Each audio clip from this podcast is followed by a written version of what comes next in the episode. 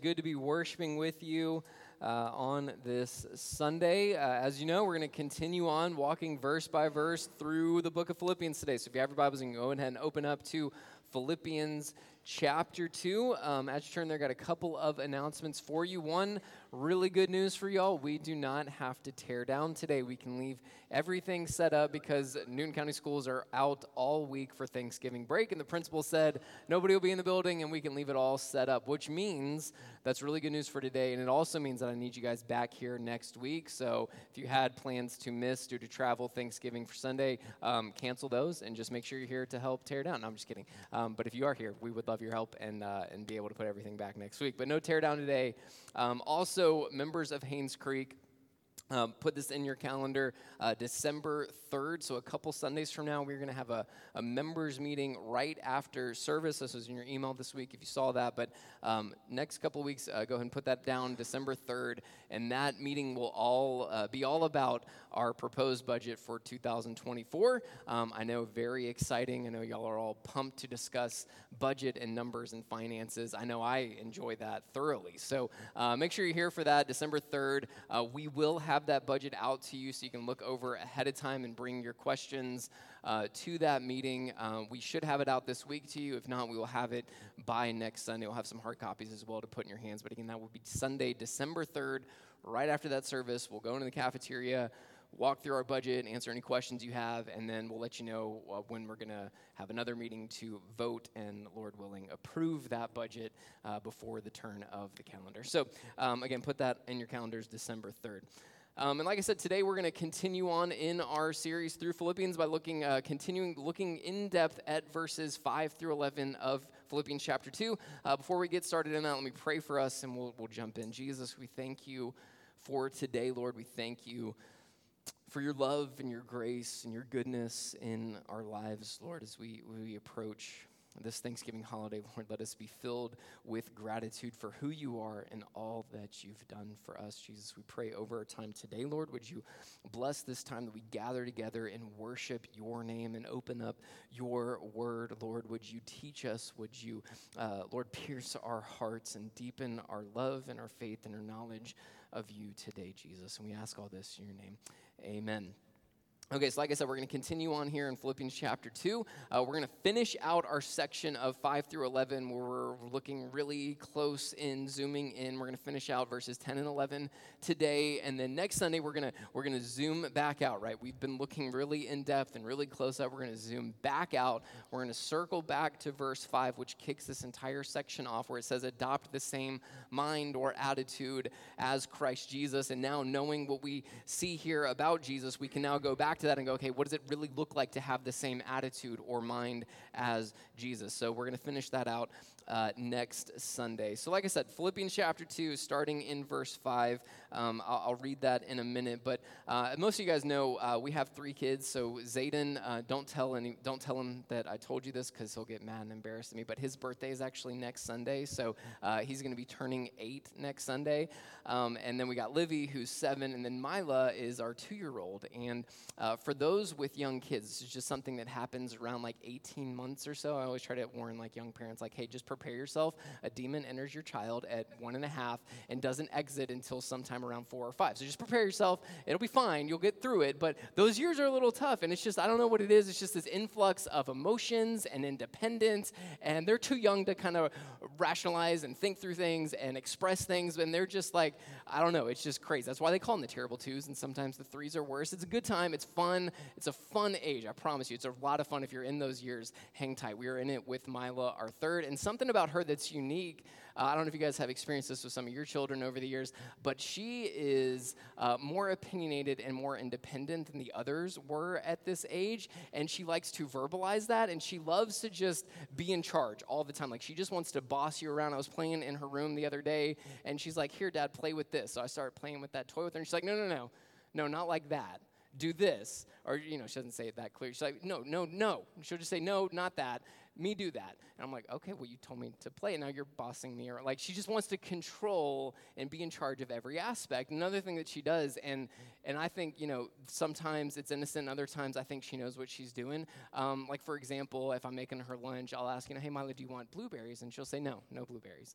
I'll say, okay, and I'll give her her plate. And then she'll yell at me, where's the blueberries? I need blueberries. I'm like, you just said two seconds ago that you don't want it, and now uh, you're telling me I have to go get you. Like, I think it's partly just her saying, here, dad, jump, and I'll tell you how high to jump. And just like her way of controlling things. Maybe I'm looking too deep into that. But she just loves to be in charge. She loves to boss everybody around. I don't know if you guys have experienced that with your kids. Uh, I don't know if, like, maybe you experience that in the workplace, and you're like, oh, I know a toddler. It's just, it, it's my boss who loves to be in charge and loves to be, feel like they just wear that boss title and just fills them up. You guys know who I'm talking about. Maybe, maybe you're even a little bit like that, and your spouse is going, "Yeah, I know who you're talking about, Travis. They're right here next to me. Uh, don't worry, I'll keep that between us. It's all good."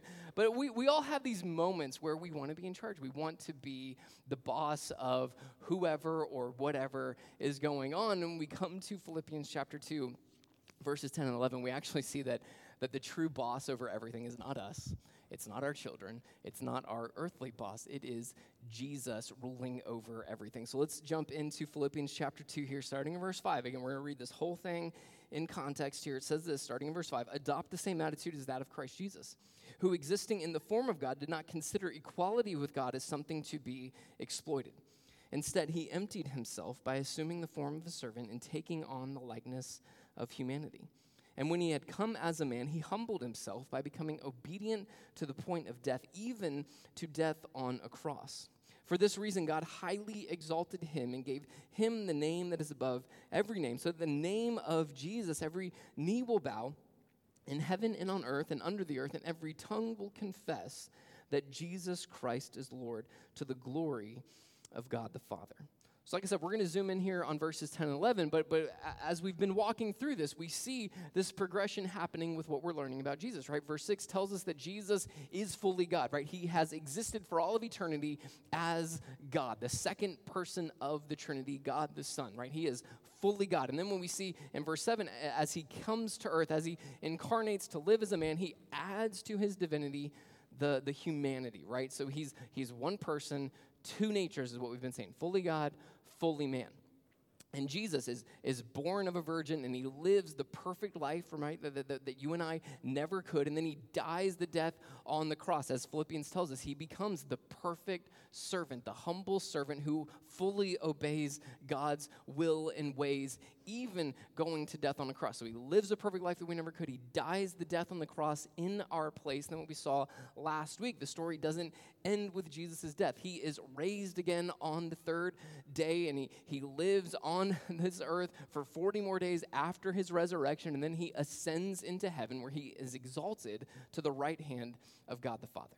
And that's where we ended last week. And now, here in verses 10 and 11, we're, we're, getting a fuller picture of what it means for Jesus to be exalted to the right hand of the Father right here, right now. So that's what we're going to look at today. If you remember, we're asking ourselves three questions as we go through this. What does this verse or this passage teach us about who Jesus is? What does it teach us about what Jesus has done or is doing or will do for us on our behalf?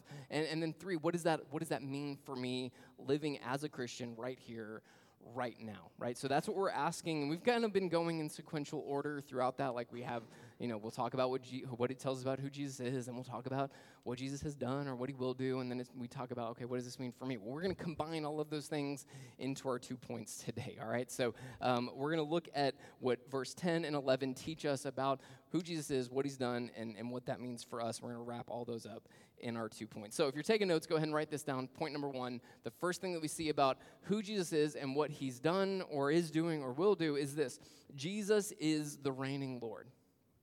Jesus is the reigning Lord. That's our first point. Jesus is the reigning Lord. Let's look back at verses 10 and 11. It says here, so that at the name of Jesus, every knee will bow in heaven and on earth and under the earth, and every tongue will confess that Jesus Christ is Lord to the glory of God the Father. Now, there is some future language here, which we'll get into in a second, right? It says that every knee will bow, every tongue will confess. That, that, that's a future aspect. And we're going to talk about that in our next point. But, but notice that what those actions are communicating is it's saying that, that every knee will bow and every tongue will confess that Jesus is Lord. Now, there's no future part about that. Jesus is Lord. Those future actions are acknowledging a present reality. Let me say that again. Those future actions of every knee bowing, every tongue confessing, they are acknowledging what is true right here, right now, and that is that Jesus is Lord. Not that he will one day become Lord, but that he is Lord right here, right now. And we said this last week that as Jesus is exalted over everything, that he has, right, Colossians 1.18, that he has first place in everything. Jesus is supreme and prominent over everything. And now what we're seeing here is not only that he is prominent over everything, but he is actually ruling and reigning over all of creation right now. That's what this means, that Jesus is Lord. That's what this means, that Jesus is the supreme ruler of all of creation. As it says here, uh, uh, in heaven, on earth, and under the earth. That, that's Paul's way of saying everything, right? There's, there's no place in creation that Jesus is not Lord reigning over right here, right now. That's what that means, that Jesus is the sovereign ruler of all of creation. When we say that Jesus is Lord, that's the truth that we're proclaiming. He is the sovereign ruler reigning over every aspect of creation right here, right now, in this moment. See, Philippians chapter 2, verses 10 through 11, it's actually quoting and referencing an Old Testament passage found in Isaiah 45. Isaiah 45, verses 22 through 23 says this Turn to me and be saved, all the ends of the earth, for I am God and there is no other. By myself I have sworn, truth has gone from my mouth, a word that will not be revoked. Every knee will bow to me, every tongue will swear allegiance. Now, Paul, or whoever originally wrote this hymn that we see in verses 6 through 11, is referencing that passage. That God says of himself that, that there will be a day where every knee will bow and every tongue will confess. And in Isaiah chapter 45 is a chapter that is all about God's sovereignty. Now, when we say sovereignty, what, what we mean is that, that he's in charge of everything. He's the boss of everything. He's the guy that is in charge and ruling over whatever he is sovereign over. And what the Bible tells us is, is God is sovereign over everything. Over everything. And Isaiah 45 confirms that. All throughout this chapter, we see over and over again what we just read that, that God says, I am God and there's no other. What he's saying there is, there is no one like me. There is no God like me. There's nobody that compares to God. There's nobody that's, that's close to or equal or on the same level or a competing alternate force than God. He is God, and there is nothing like him. There is nothing over him. There is nothing equal to him. So we see that he's he there, there's no other. It says in this passage that he rules over all of creation. He rules over kings and nations. That he created everything, that He is the one that provides salvation, and He's the only one that can provide salvation. It also says that, that He's the one that directs the steps of everything in creation, and that includes us. He's over it all. Listen to some of these things that God says about Himself in Isaiah 45, starting in verse 6. It says this So that all may know from the rising of the sun to its setting that there is no one but me. I am the Lord, and there is no other. I form light and create darkness. I make success and create disaster. I am the Lord who does all these things. Heavens, sprinkle from above. Let the skies shower righteousness. Let the earth open up so that salvation will sprout and righteousness will spring up with it. I, the Lord, have created it. Woe to the one who argues with his maker, one clay pot among many. Does clay say to the one forming it, what are you making? Or does your work say he has no hands? Woe to the one who says to his father, What are you fathering? Or to his mother, What are you giving birth to? That, that's God's way of saying, you know, when your kid's like, Well, why do I have to do that? And you say, Because I'm your dad, because I'm your mom. Listen to me. That, that's why, because I'm in charge. That's God's way of saying that. So just like we say that to our kids, this is God telling us, What are you doing questioning me? I'm, a, I'm in charge. I'm God be quiet and just follow me. All right, that's God's way of saying this here.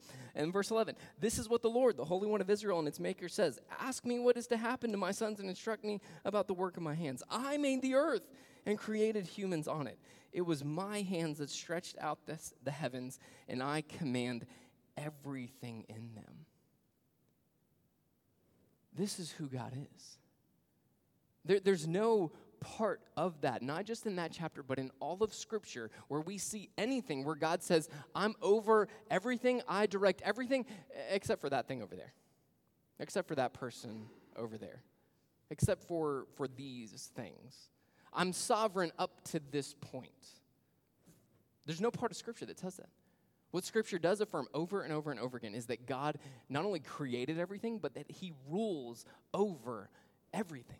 He's sovereign over it all, directs the steps of every aspect of His creation. He has full authority over all of it. And what Paul does here in Philippians chapter 2, verses 10 and 11, is he says, That God that is doing all of that, that is over all of that, that has all authority, that's Jesus. It's Jesus.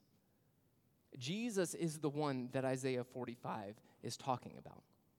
Jesus is the one who God the Father acts through, right? We, we see this over and over again that, that who does the creating? It's Jesus. Who did all the creation? It's Jesus. Who does the sustaining? It's Jesus. Who is ruling over everything? It's Jesus. Who is exalted and put above everything? It's Jesus.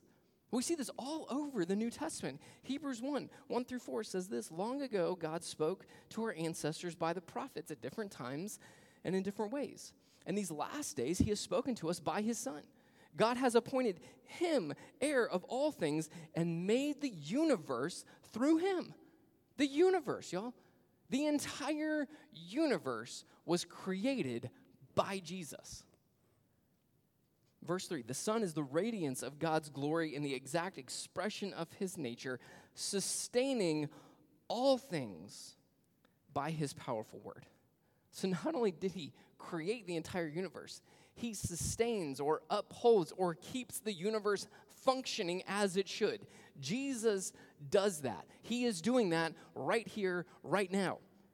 After making purifications for sins, he sat down at the right hand of the majesty on high, so he became superior to the angels, just as the name he inherited is more excellent than theirs.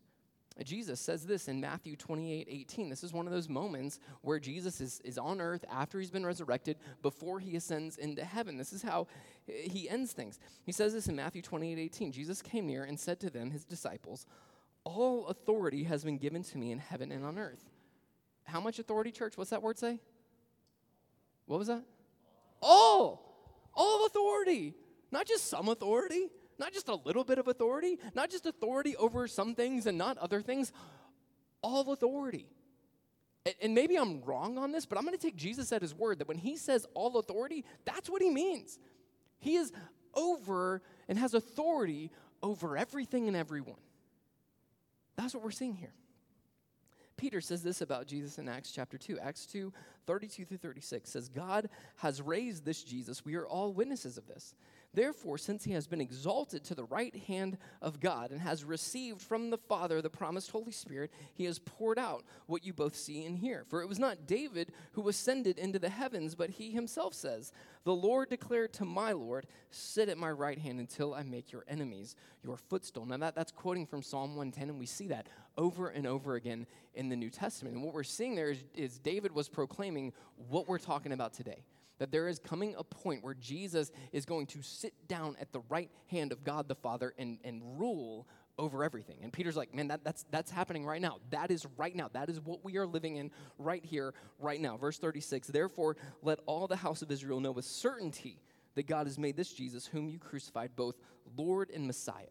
Both Lord, the ruling, uh, sovereign ruler of everything, king of everything, boss of everything, right? The guy in charge of everything, and Messiah, the Savior of all. That's who Jesus is. He is Lord and Messiah. He has all authority. He has all authority. So every time we say that Jesus is Lord, that's the truth that we're proclaiming. That He is the reigning Lord, the ruling authority, the sovereign ruler, the sovereign Lord of, of all of creation and that includes us. That includes us. Every aspect of creation lives under the authority of God. Now, we can push back against that authority and try to operate against that authority, or we can live in line with that authority. Now, we as believers are called to live under the authority of Jesus.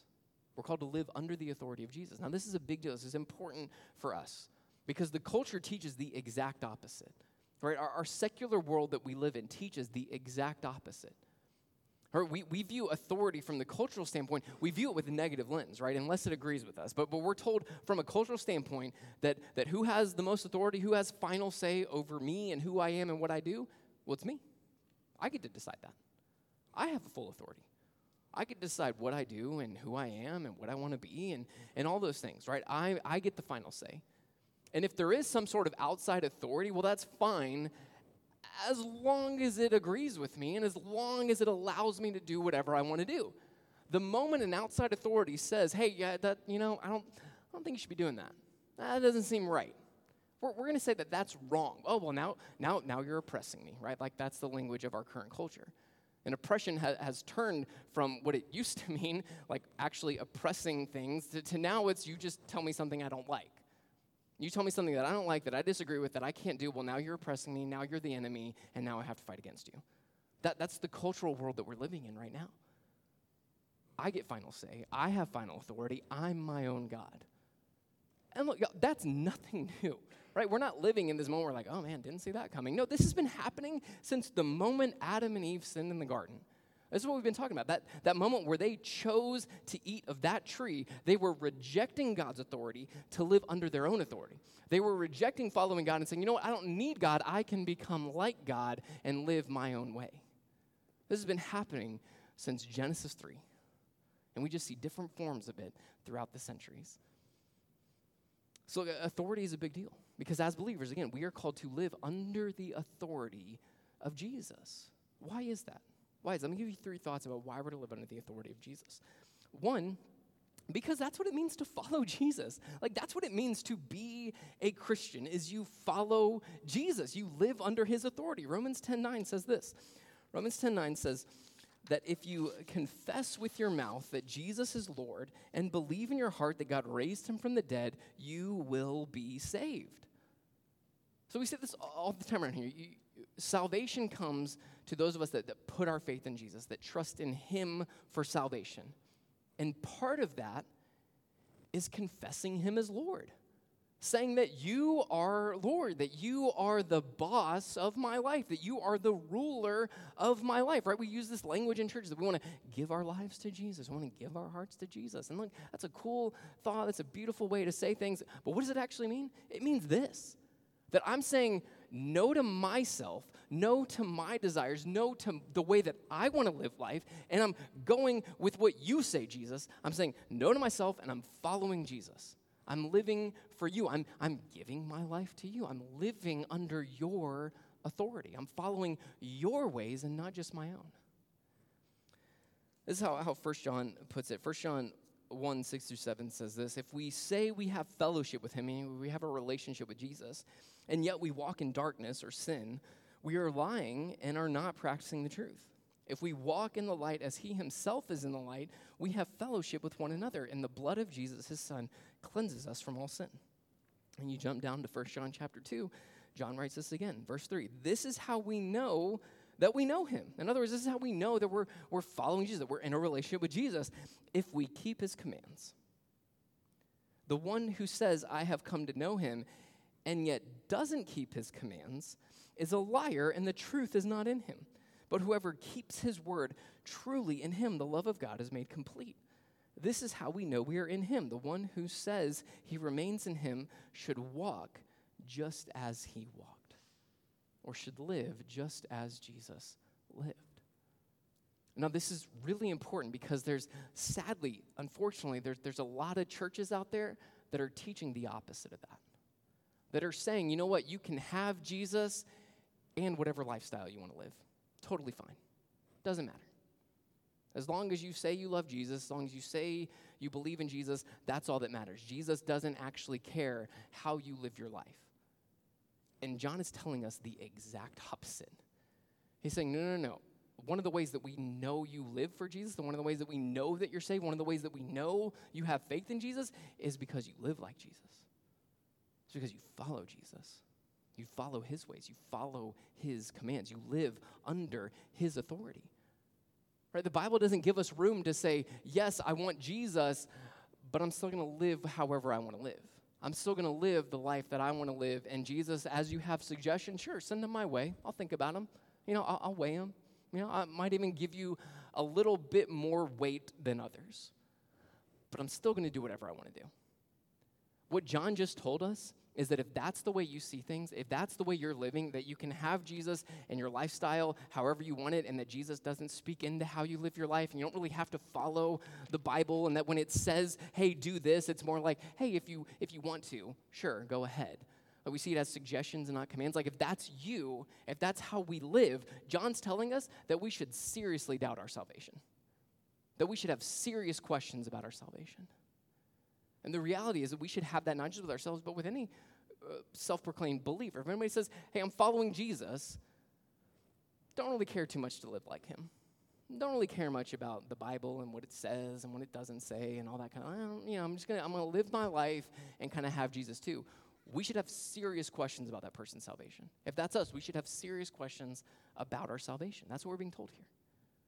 We are called and commanded to live under the authority of Jesus. Again, that's what it means to follow him. The second reason why we're to live under his authority is we are to extend that authority over all of creation. All right, that we're to extend that authority over all of creation. The Bible talks often about the kingdom of God. Right, you've heard that phrase before, the kingdom of God, even the Lord's Prayer, like your, your, your kingdom come, right? On earth as it is in heaven, all that kind of good stuff. We, we hear this phrase, kingdom of God. Jesus talked a lot about the kingdom of God. Well, what does that mean? But simply put, the, the kingdom of God is God's rule and reign. It's God's rule and reign.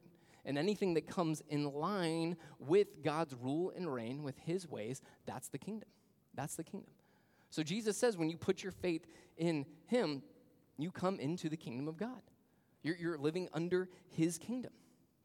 And you are to live under his rule and reign and extend his rule and reign on this earth.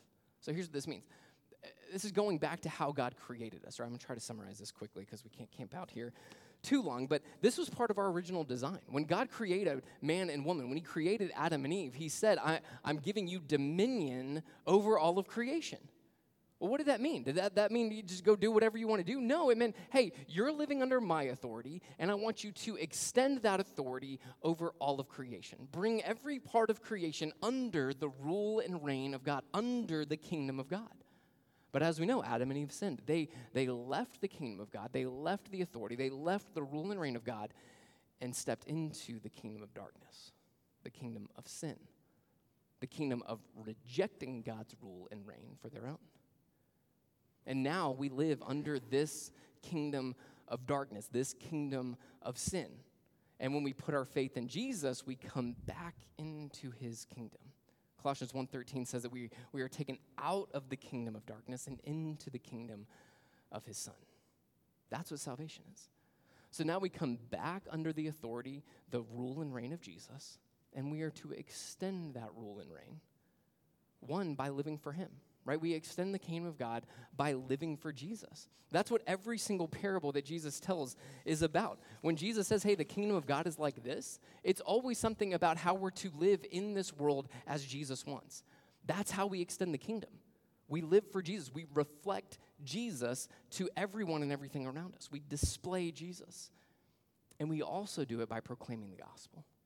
We also do it by telling people about Jesus and calling them to come back to that kingdom, back to our original design and purpose, back to living under the authority of God. When we call people to repent of their sins and put their faith in Jesus, that's what we're doing. We are extending the kingdom of God. And God has called us to do that. He's invited us into his work of extending his rule and reign all across this creation. That's what it means to evangelize. That's what it means to spread the gospel, to tell people about Jesus. That's what we're doing. We're expanding the kingdom of God. The last thing about living under the authority of Jesus is we live under the authority of Jesus because we've been given part of Jesus' authority. Like this is one of these crazy things about our salvation is we are actually given his authority. Right? Remember, there's two kingdoms, right? There's the kingdom of God and there's the kingdom of sin and darkness. And as God's kingdom, we are to wage war against the kingdom of darkness and sin. And the only way we're able to do that is with the authority of Jesus. The only way we can fight temptation and sin and combat the works of Satan is through the authority of Jesus. And this is, the, like I said, this is the cool thing about becoming a Christian, putting your faith in Jesus, is He gives you some of that authority. He gives you some of His authority to go and do that, right? He doesn't just leave you out on your own. It's not like, hey, thanks for putting your faith in me. Good luck with life. You know, call me if you need me, but if I'm busy, sorry, good luck. No, he gives us his authority to follow him, to walk in righteousness. This is what Ephesians 2 6 says. It says this, he also raised us up with him and seated us with him in the heavens in Christ Jesus. Now, if you know anything about Ephesians chapter 2, it's all about putting our faith in Jesus, putting, uh, uh coming under his kingdom, right? Being saved, that's what this whole thing is about. He talks about us being made alive and, and repenting of our sins and putting our faith in Him. And it's not of our own works, it's trusting in Jesus. Well, another part of our salvation is that He raises us up with Him and seats us next to Him. That's our present reality, church. We don't fully realize that until Jesus comes back, which we'll talk about in a second. But that's our present reality. We are currently, right now, sitting with Jesus in heaven in some sense. He's giving us some of his authority. As what Paul writes later in Ephesians 6 10 through 12, it says, Finally, be strengthened by the Lord and by his vast strength. Put on the full armor of God so that you can stand against the schemes of the devil. For our struggle is not against flesh and blood, but against the rulers, against the authorities, against the cosmic powers of this darkness, against evil spiritual forces in heaven. And you, you skip to 2 Corinthians 10 3 through 4. It says this For although we live in the flesh, we do not wage war according to the flesh, since the weapons of our warf- warfare are not of the flesh, but are powerful through God for the demolition of strongholds. We demolish arguments. God has given us His authority so that we can fight against the powers of this world so that we can fight against the schemes of Satan, so that we can fight against the darkness, so that we can fight against sin. We are not weak. We are strong in Jesus. We can fight against the works of the devil, not in our own strength, but through the strength and the victory of Jesus. One of the things that drives me crazy, you see, watch any movie about like demon possession, not to mention the just like widely inaccurate views of scripture that it portrays. But one of the things that, that drives me crazy is any like priest or pastor or Christian in those kind of movies is like automatically terrified of Satan. Is like, oh, you're too powerful. You're too. And it's like th- that's not at all what the Bible tells us. It tells us that the demons are scared of the name of Jesus. The demons are scared of the work of Jesus. The demons are scared because Jesus has already won the victory. He's already defeated them. They are powerless against him. And when we encounter the works of Satan, when we encounter sin and temptation in our lives and in this world, we don't go in there weak. We don't go in there empty handed. We go in there with the strength and the victory and the authority of Jesus Christ. We should not walk in fear. We should not live in fear. We live in the strength of Jesus. That's why we live under the authority of Jesus. He's called us to, He's invited us to, and He's given His authority to do just that. Okay, so the first thing we see here is Jesus is the reigning Lord. He is sovereign ruler over everything, has all full authority over not just our lives, but every aspect of creation, right? The second thing we see here is that Jesus is the returning king. Jesus is the returning king. Look again at verses 10 through 11. So, the name of Jesus, every knee will bow, and every in heaven and on earth and under the earth, and every tongue will confess that Jesus Christ is Lord to the glory of God the Father. And this is where we, we start to get into that future language that's listed here. So we see that Jesus already is Lord, right? He already is ruling. He already has defeated the enemies and the works of Satan, but we're left with this question, right? But, but there's still evil and wickedness in the world. Like, what's going on with that? There's still evil, there's still sin, there's still darkness. I still struggle with sin and temptation, just like you still struggle with sin and temptation. Like, what's, what's going on here? There's still people all throughout the world living in opposition and against the authority of Jesus. So there's this, there's this present reality that, that Jesus has already done these things, that some of these things are already completed in one sense, and yet they're not yet fully consummated. They're, they're not yet finalized. Uh, the, the technical term of that for you theology nerds out there like myself is inaugurated eschatology. So that's what that means. Inaugurated eschatology, in just simple terms, what it, if you've heard the phrase already not yet, that's what that's teaching. So Jesus has already defeated Satan and evil and death and all of those things. He's already done it through his life, death, and resurrection. But it's not yet finalized. It's not yet consummated. That will wait until Jesus returns. So there's an aspect that it's already finished, already done, but not yet fully realized, not yet fully complete. And what this passage is reminding us of is that that, that one day that Jesus comes back, man, that, that one day is going to finalize all of this. One day, Jesus will return, and that day, he will complete his rule and reign. And on that day, every knee will bow, every tongue will confess the present reality of Jesus is Lord. Now, look, there's, there's a lot of thoughts, there's a lot of opinions, and there's a lot of disagreements about Jesus' return. And we all love talking about it, right? Like, I, I, I was hanging out with one of our neighbors, and I just kind of recently met this guy, and he's, he, he knows that I'm a pastor. He's a believer as well. And one of the first conversations we had, guess what the first thing he asked me? What are your thoughts on the end times? I'm like, oh boy, here we go. Here we go. I just lost another friend. This will be great. Um, because we all have these like really strong opinions about stuff that we don't necessarily know with full clarity. So there's a lot of questions, there's a lot of intrigue, you know. What, who's the Antichrist going to be? What is that even? Uh, when Jesus comes back, is there a rapture? Is there not a rapture? Is the rapture pre trib, mid trib, post trib? The tribulation, is there tribulation? And then there's a great tribulation. Is, you know, Jesus comes with the millennium. Is it, is it premillennial? Is it postmillennial? Is it amillennial? Those weirdos that believe that, like me. Like, what's going on here, right? Like, what, what is up with the return of Jesus? We got no shortage of questions. I mean, th- this stuff that's going on in Israel, as wicked and as awful as it is, it has provoked all of the people to come out and be like, oh, this is what this means. Here's the fulfillment of all these things. I mean, I've been seeing books put out about this stuff, and I'm like, hold up, man, we're not even like, we're just at the beginning stages of what's going on. You're already putting books out about what this means according to the end times prophecies and things like that. I'm like, what are we doing here? What is going on, man? Like, you can go Google right now. I don't do this actually because I don't trust what you're going to find, but you can find no shortage of sermons out there right now by churches and pastors talking about whatever's going on in Israel and what that means in terms of end times prophecy and fulfillment. And look, maybe they're right, maybe they're wrong. There's a lot that we don't know. And we have to acknowledge that. There's a lot of uncertainty when it comes to the end times and the return of Jesus and what all that means. So I'm, I'm not going to get into that. I mean, if you want to talk through that, I love that stuff. I nerd out on it. A lot of fun for me. You might not like where I land on things, and I might not like where you land on things, but here's the thing that's all open handed and good people that love Jesus. We can disagree with that and still have fellowship with one another, or, or at least we should, right?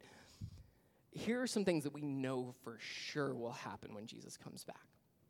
I want to center us on, that for the rest of our time here. So, when Jesus returns, one of the things we know he will do is he will fully and finally defeat all sin, all evil, all death.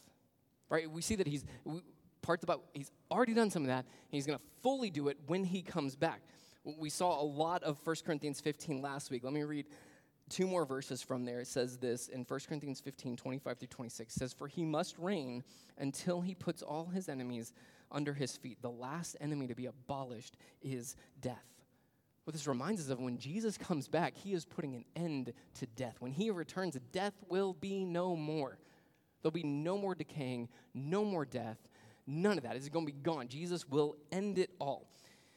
And he will also defeat all sin and evil. I love, I love this image in Revelation chapter 19 that talks about when Jesus returns and, and how he battles sin and evil and wickedness for the final defeat of all that. I love how it describes. Let me just, uh, I just got to read most of this. All right, y'all just bear with me here. It's really good stuff. So, Revelation 19, starting in verse 11, it says this about the return of Jesus.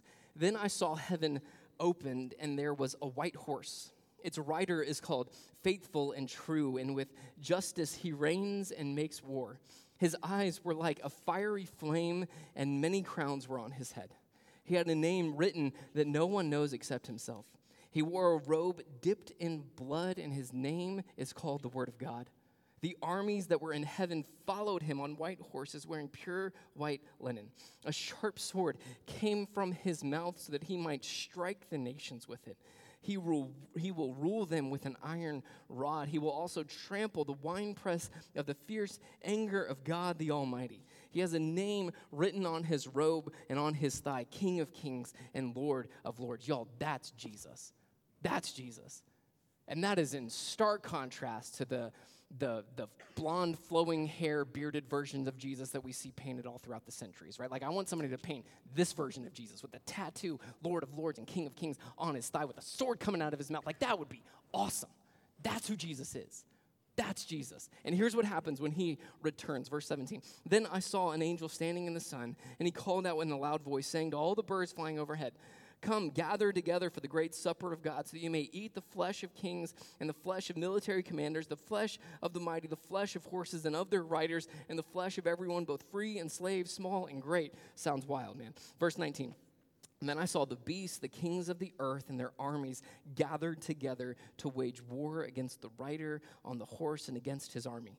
But the beast was taken prisoner, and along with it, the false prophet who had performed the signs in its presence. He deceived those who accepted the mark of the beast and those who worshiped its image with these signs.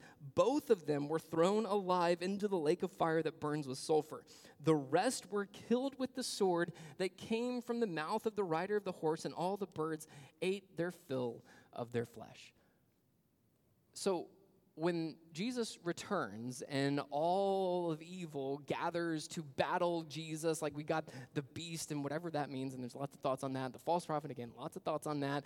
Uh, at its base level, that is a, a manifestation of, of Satan's power and evil and sin and wickedness on this earth. So you got you got that, you got the armies of the world, everybody who's living in, in utter opposition to Jesus coming. The, the picture of it is this, this coming war where they're lining up with all their might and all their strength, ready to battle Jesus. And what does Jesus do? Is there even a war? No. No. He wipes them out with that sword coming out of his mouth, just like that. Just like that. It's, it's over. Like before they're even done gathering and starting the battle, Jesus like, nah, I'm done. Y'all are finished. And they're just, they're wiped out. They're wiped out. Like that's Jesus. Doesn't even break a sweat against the entire might of evil and wickedness that invades this world. Jesus wipes it out in an instant. That's who our God is. And that's what he will do when he returns. Y'all know about you, but that is awesome. Like we can know and have confidence that our God wins the day. It's not even a struggle. It's not a battle. It's not like, oh man, we might lose this. No. He doesn't even break a sweat and it's over in an instant. That's what Jesus will do to sin and evil and death. He defeats it all when he comes back. Another thing we know that he will do is he will judge. He will take his place on the throne as the great judge. We see this in Revelation 20.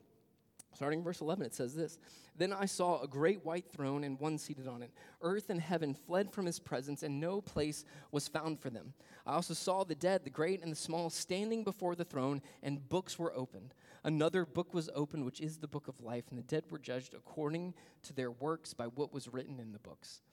Then the sea gave up the dead that were in it, and death and Hades gave up the dead that were in them, and each one was judged according to their works. Death and Hades were thrown into the lake of fire. This is the second death, the lake of fire. And anyone whose name was not written in the book of life was thrown into the lake of fire. So, one of the things we know, we see this even in Matthew 25 with the parable that Jesus tells of the sheep and the goats, when he comes back, he will judge. And he will separate the unrighteous from the righteous, the righteous onto eternal life with him, and the, the unrighteous into eternal torment in hell, separated from God forever. When, when Jesus comes back, we will all stand in judgment. And on that day, we know Philippians 2 10 through 11 will come true. Every knee will bow and every tongue will confess as we stand before God, Jesus, the righteous judge. Another thing that happens, we talked about this last week, but the glorification of the saints. We know that when Jesus comes back, whether we're dead or alive with him, we are going to be transformed and given glorified bodies. Again, we don't know what that means, but I can tell you it's going to be awesome. All right, it's going to be amazing. It's going to be great. We talked about that last week, so I won't get into that. Another thing that we know for sure is that when Jesus comes back, he will bring with him the new heavens and the new earth. Theologians also refer to this as the eternal state. So, this is what Revelation 21 says about that. Verses 1 through 4 says, Then I saw a new heaven and a new earth, for the first heaven and the first earth had passed away, and the sea was no more.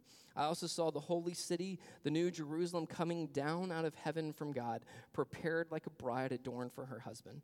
Then I heard a loud voice from the throne Look, God's dwelling is with humanity, and he will live with them. They will be his peoples, and God himself will be with them and will be their God. He will wipe away every tear from their eyes. Death will be no more. Grief, crying, and pain will be no more because the previous things have passed away. So, what that tells us is that we will spend eternity on a new heaven and a new earth, perfected heaven and earth. So, look, eternal life with Jesus is not in some far off heavenly realm, this spiritual realm where we're not, we're just kind of like these spirits floating around, angels with wings, that kind of thing that we see often depicted throughout the centuries. That, that, that, that's not our eternal state and our eternal promise. Our promise is that we will live for all of eternity in physical, glorified bodies on a perfected creation. A perfected earth, a new heaven, a new earth, dwelling in the full presence of God where there's no more suffering, no more pain, no more sadness, no more evil, right? That's, that's what our promise is. That's what we have promised to us with the new heavens and new earth. So we, we know for sure that those things are going to happen. In what order and how that all works out, that's where it's up to us to kind of debate and have some thoughts and have some fun with it. But, but we know for sure that's going to happen. Now, now, what does that mean for us? Where's the good news for us about this truth that, that Jesus is the returning king, that one day he will come back. Well, one, it brings us hope. It brings us hope. There, there is no shortage of brokenness in this world. There's no shortage uh, uh, of evil and pain and suffering. You can go back to the Middle East. I mean, you want to talk about what's going on there? We can see that for sure. We know for sure that, man, that is just another manifestation of all the evil and brokenness and suffering that we see on and on and on in this world. I mean, even in, in our own lives, the, the pain and the suffering and the hardships and the disappointments that we go through on a regular basis. There's no shortage of that. But, but we, we can know for certain that, that one day that won't be the case anymore. One day, all that's wrong in this world, Jesus is going to make right. And y'all, that, that should and can and does bring us hope that no matter how bad things look and how bad things get, we know what Jesus is going to do about that. We know that he will put an end to all of that one day. All of the brokenness, all of the sin, all the evil, all of our pain, all of our sadness, all of our hardships will be put to an end. And all will be made right. Another reason why this is good news is that it reminds us that we have the promise of eternal life with Jesus in complete perfection. All right, so whatever may go wrong in this life, whatever may go wrong in your life or my life, whatever disappointments we face, whatever things that, that man, we're like, man, I just, I just wish that this was different. I just wish that this, this thing played out differently. All of those disappointments in life, all those things that, that we think go wrong or may not work out for us, we know that no matter how bad things may get here, that one day we're going to spend eternity in complete perfection with Jesus. I mean, that, that should give us something to look forward to. It should, because uh, the Bible often talks about our life being a, a, mist or a vapor. And when you compare however long we live here, however short or however may long we may live on this earth, we know that compared to eternity, it's, it's like that. It's like nothing. So we can face the hardships of this life because we have something to look forward to. And y'all, isn't it nice to have something to look forward to? Like we all kind of feel that way, whether it's you know an upcoming vacation or some event that you have going on that you're like, man, you, you circle it on the calendar. Like, oh, I'm looking forward to counting down the days for that. I told you my son's birthday is coming up next week. Well, a few, a couple weeks ago, he, he started his own birthday calendar. He wrote it down on a sheet of paper, like with the days up until his birthday, and he's, he's been crossing it off each day because he's looking forward to his birthday. You know, he's still at that age where birthdays are exciting. When you get past a certain age, I don't know what point that is, but you're just like, man, it's just another day. It's just another reminder of how old I am, right? Like, so, but he's still looking forward to it. He still thinks it's exciting and awesome, and I love that. And my kids love Christmas, so they're already like excited about Christmas. Livy said the other day, she's like, man, I just wish we could fast forward to Christmas. I just wish we could skip ahead to Christmas, is what she said. I'm like, man, I, I get it. I get it. There's something to look forward to. It's nice to have something to look forward to. Well, y'all, we have the ultimate thing to look forward to complete perfection in the new heavens and new earth. We have that to always fix our eyes on, fix our gaze to, look forward to that. And that can get us through the dark days. That can get us through the hard moments that life brings because we have that promise to us. That is a guarantee that we can hold tightly to. And then, lastly, the last thing that's good news for us is, is judgment. Judgment. Let me explain why that's good news for us who have put our faith in Jesus. We, we know that judgment is going to happen. Hebrews 9 27 affirms this, where it says, And just as it is appointed for people to die once, and after this, judgment. Judgment. That is one thing that we know for sure will happen is one day we will stand in judgment before God. Again, let's go back to Revelation 20, where Jesus is the one who judges. And he says this, and again, let me read in verse 11. Then I saw a great white throne and, and one seated on it. Earth and heaven fled from his presence, and no place was found for them. I also saw the dead, the great and the small, standing before the throne, and books were opened.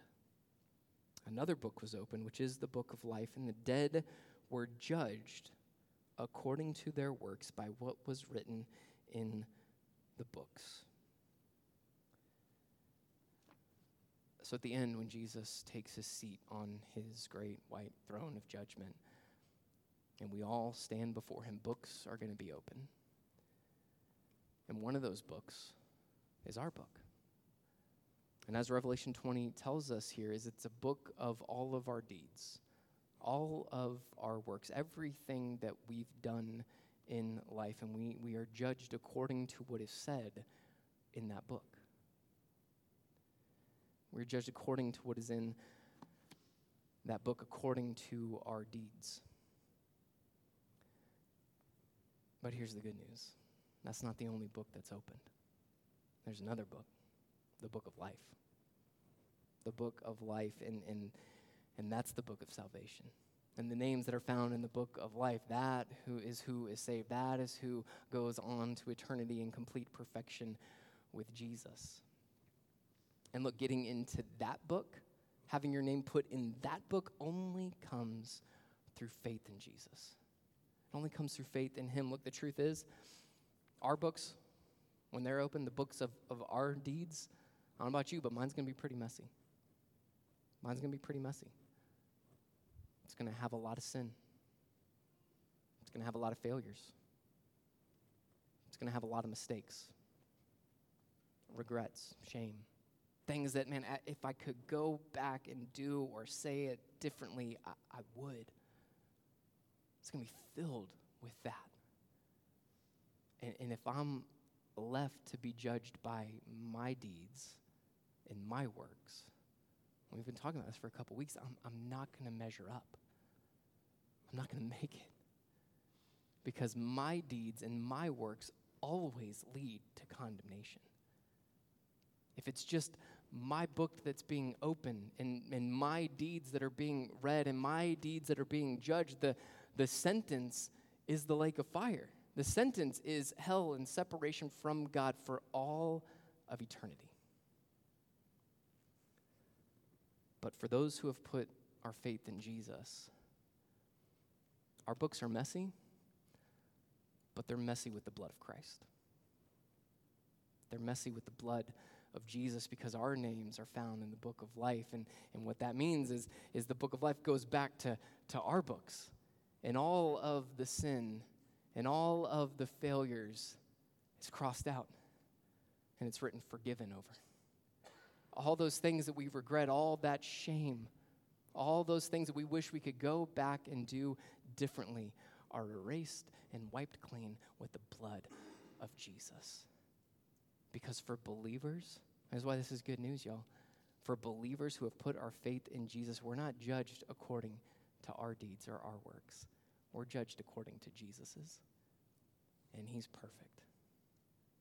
And He gives us His perfection, He gives us His righteousness. And that's why we can proclaim the truth of Romans 8 1 that therefore there is no condemnation for those who are in Christ Jesus.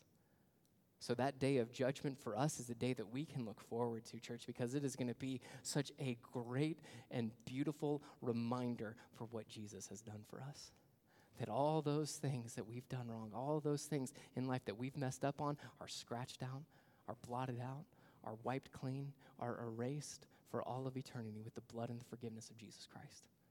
It'll be a beautiful reminder of the love and grace and mercy of Jesus. That's why we can look forward to that day. That's why judgment for us who have put our faith in Jesus is good news the reality is that we will all die.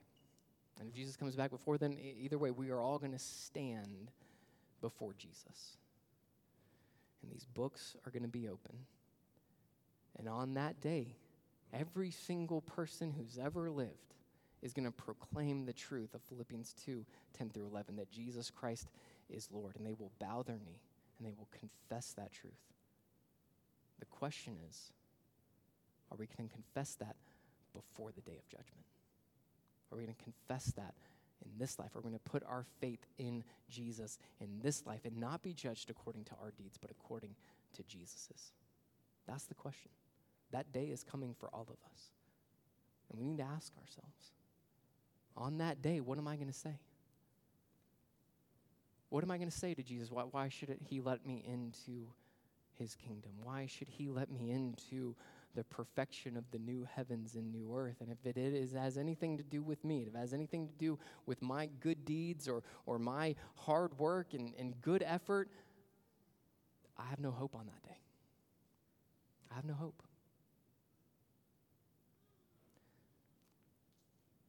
So, my, my call to you today is, if you're here and you're uncertain about that, or you, you know, man, I've never done that. I've never put my faith in Jesus. I'm going to call you today. Let today be the day of your salvation. Let today be the day that your name is written down in the book of life, that your sin and your mistakes and your failures and your shame is blotted out by the blood of Jesus. Let today be that day. And again, we, we say this all the time that, that all that means is, is putting your trust and your faith in Jesus, saying that, that I trust you to save me, Jesus. I trust in your works and not my own. And we give our lives to Him.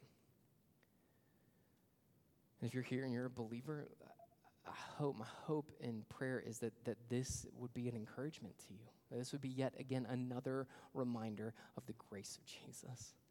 That if it were not for Him, we have no hope.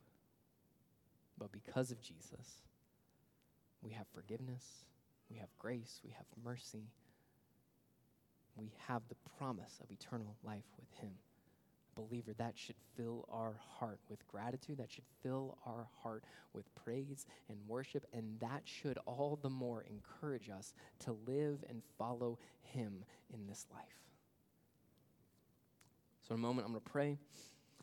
We're going to step into a time of communion, and, and we do this every single Sunday. And this is a time for us just to, uh, to remember and celebrate exactly what we've been talking about the, the, the sacrifice and the salvation of Jesus. So, believer in the room, spend some time preparing your hearts, and as you're ready, you go to the table on either side, you, you take the cup, you eat, and you drink, and, and you remember and celebrate the work of Jesus that, that he lived for you, that he died for you, that, that he was raised for us. Let's worship him for the salvation that he alone provides. Let me pray for us. Jesus, I thank you, Lord, for your salvation. I thank you, Lord, for what you've done for us. And Lord, as we, we've spent these few weeks just digging deep into who you are and what you've done or, or will do or are doing, Jesus, I, I pray that it, it's filled our heart with a deeper love and affection for you. I pray that it's, it's encouraged us to live for you all the more, Jesus, that you are the only one deserving of full allegiance. Lord, you are the only one deserving of our faith and our trust. You're the only one deserving of our life, Lord. So I pray for those of us that are believers in here, Lord, would we go forward with this deeper love and knowledge of you, Lord. Would we live all the more for you, Lord? Would we display your grace and your mercy and your love all the more to the world around us? We pro- would we proclaim your truth to those around us all the more, Jesus? You're the only one that gives us hope. You're the only one that promises us life, that gives us an answer to the brokenness and the pain and the suffering in this world, Jesus. I pray for those that, that are here or may one day listen to this, Lord, that, that don't know you. Lord, would you, would you save and rescue them as only you can do? As we read in Isaiah 45, Lord, salvation belongs to you. You are the one that saves. Lord, would you do that? Would you lead those that have not yet, lead them to put their faith and trust in you, Lord? Would you grant them salvation? Would you? Bring them to you, Jesus, as only you can, Lord. we pray all of this In your beautiful and wonderful name.